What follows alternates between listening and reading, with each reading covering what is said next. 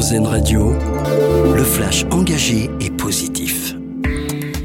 Bonjour à tous, c'est des jeunes entreprises à décoller dans le monde du tourisme. C'est l'ambition du programme France Tourisme Tech dévoilé aujourd'hui par le gouvernement. 15 startups sélectionnées pour cette première promotion.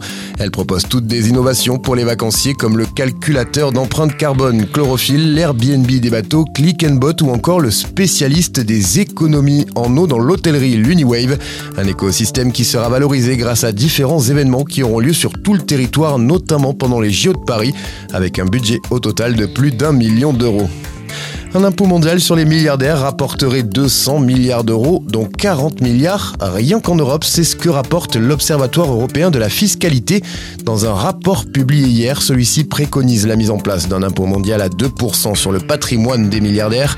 Pour le prix Nobel d'économie Joseph Stiglitz, qui a préfacé le rapport, ces recettes sont indispensables à nos sociétés à l'heure où les gouvernements doivent consentir des investissements essentiels dans l'éducation, la santé, les infrastructures ou encore la technologie. Dans l'actualité également, c'est l'un des principaux festivals français. Les premières têtes d'affiche du Hellfest ont été dévoilées. Le festival de métal reviendra du 27 au 30 juin prochain à Clisson en Loire-Atlantique avec les Foo Fighters, Megadeth ainsi que The Offsprings. Notez que les derniers passes 4 jours seront mis en vente demain à partir de 13h.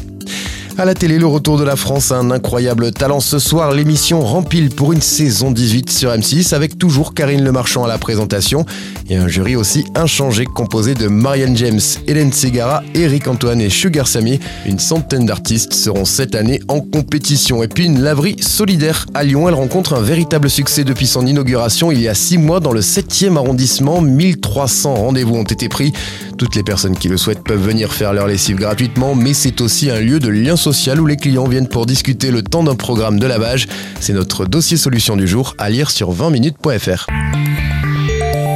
Vous venez d'écouter le flash engagé et positif d'Airzen Radio. L'autre actualité.